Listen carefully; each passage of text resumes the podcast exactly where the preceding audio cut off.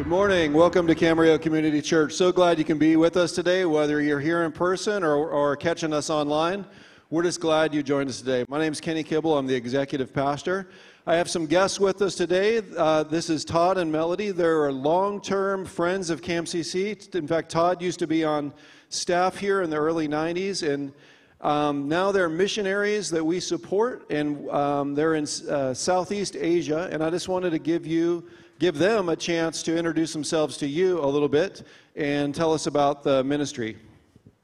Thank, thank you, Kenny, and uh, it's a pleasure to be here this morning. You know, I've been thinking about the, the gospel as the power of God for salvation, for a diversity of kinds of people. It's the muscle of God. I think sometimes we lose track of that.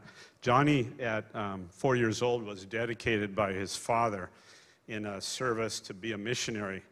And then uh, when he was in college, his dad saw me and he said to Johnny, You should spend time with that guy and see if he'll help you learn to be a missionary within Indonesia to go cross culturally. And so uh, he came and joined me 10 years ago when we had a, a volcano.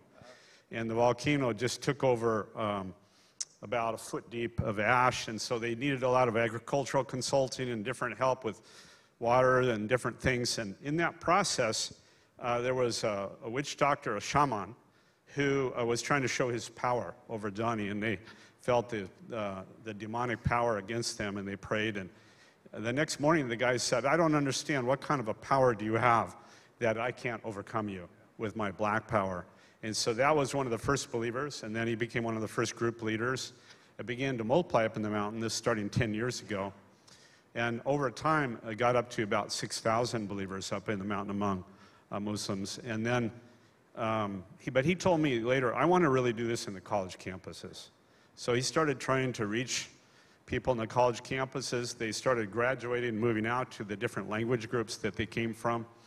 About a year ago, Johnny had anxiety attacks. His numbers had gotten up to about 40,000 believers and groups, and uh, he just was overcome by the amount of work. Plus, they'd asked him to be on staff at a seminary, and then he all of a sudden had five little kids running around and uh, needing online help.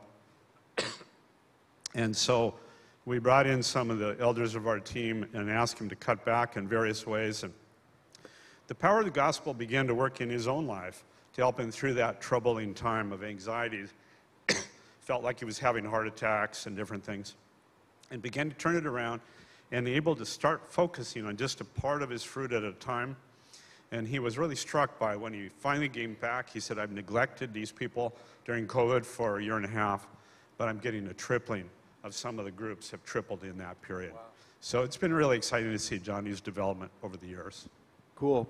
Well, if uh, you don't mind, I want to pray for Todd. He's got an incredible ministry uh, where he's at in Southeast Asia, and they've. Um, he was telling me on the phone the other day how they've over the years have reached over was it 460,000 people with the gospel um, it's just incredible. So if you wouldn't mind standing on your feet, if you would, we're going to pray for Todd and Melody.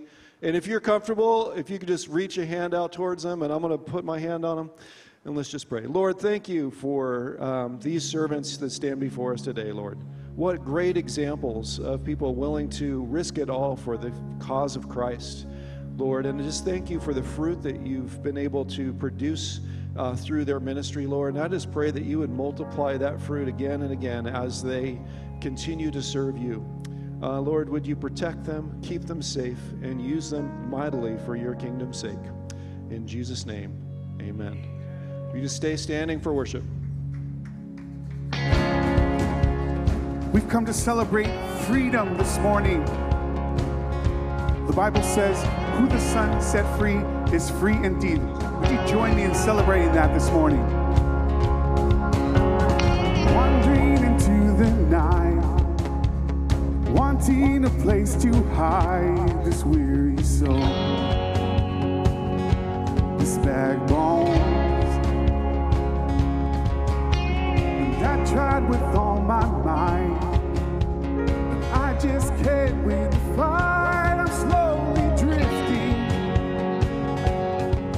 But to